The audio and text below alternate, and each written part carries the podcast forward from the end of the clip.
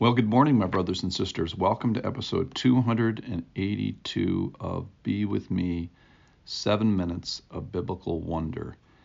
And we're in the middle of a story where Jesus is describing the cost of discipleship and says some brutal things at the end here. So, therefore, any one of you who does not renounce all that he has cannot be my disciple.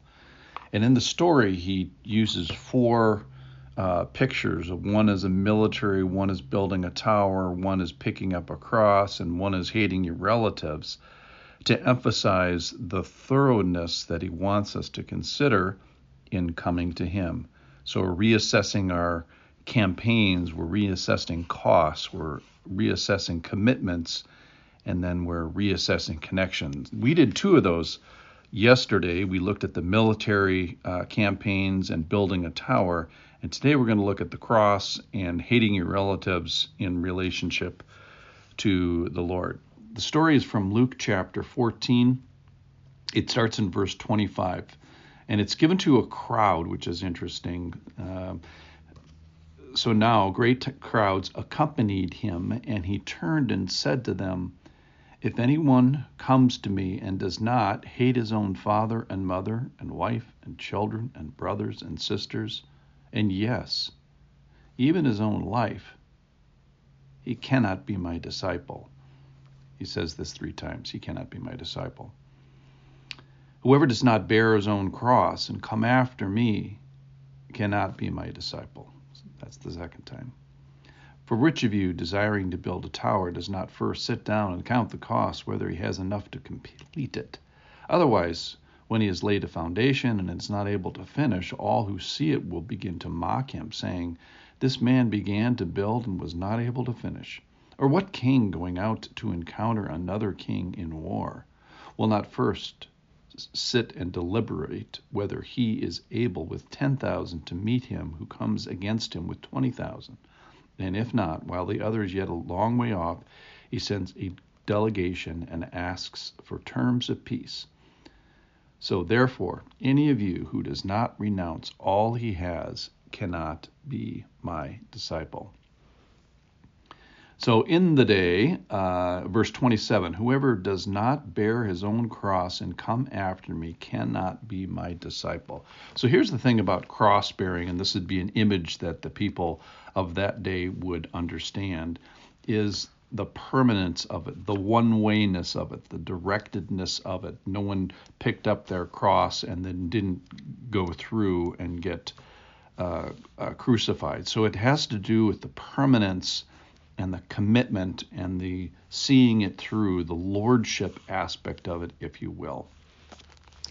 And then the other uh, one I wanted to talk about today was this priority of of relatively hating father, mother, even your wife, even your spouse, even your children. So the ones that are supposedly the highest relationships and our highest level of commitment in relationship, and even the love that we have for ourselves, which is sort of a priori, even this is uh, called into question.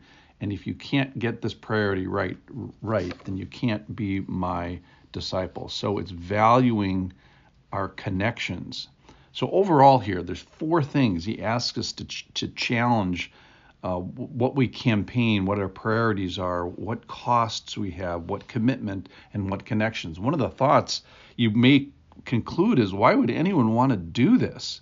Why would anyone want to to follow the Lord?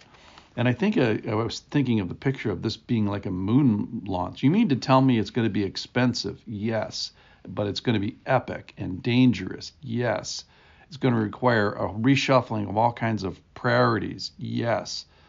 Um, why would you do it? So, well, you get to go to the moon. You get the great adventure. I still would recommend it to you. So, the the deal in this is, in assessing this, you're saying this is going to be ex- expensive and reprioritizing and I'm going to have to assess my possessions and my the permanence of this decision and the people that come along with me. Yep, yep, yep, yep. Check, check, check, check. Why would anyone want to do it? Because you get the moon, you get this pearl of great price, you get the Lord. Jim Elliot said that he is no fool to give up what he cannot keep to gain what he cannot lose. So all we're saying is we're giving up stuff that you're going to lose anyway, and you're gaining this relationship the Lord, with the Lord. So this, this ultimate following of Lord, discipling uh, by God, it is what you were made for, and it is who you were made for, and ultimately, even it was who you were made by.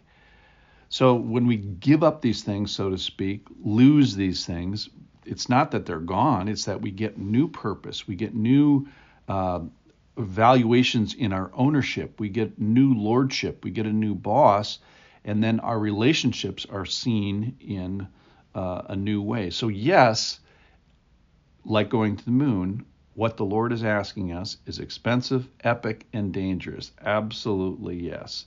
But is it worth is it worth it? The answer to that is absolutely yes. So join me. It's not that we cannot be his disciple, Lord. We want to be your disciples. We want to give you the the new priorities. Um, we want to consider the cost. We want to give up our control by uh, picking up our cross and going on this one way trip with you. We want to give you, put on the altar of sacrifice our relationships with even those we love, children and grandchildren and wives and parents.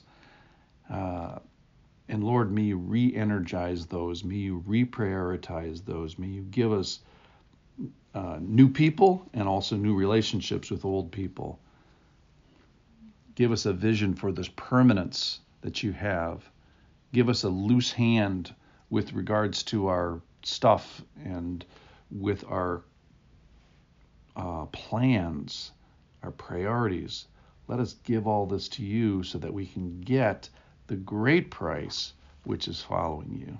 Thank you, Lord.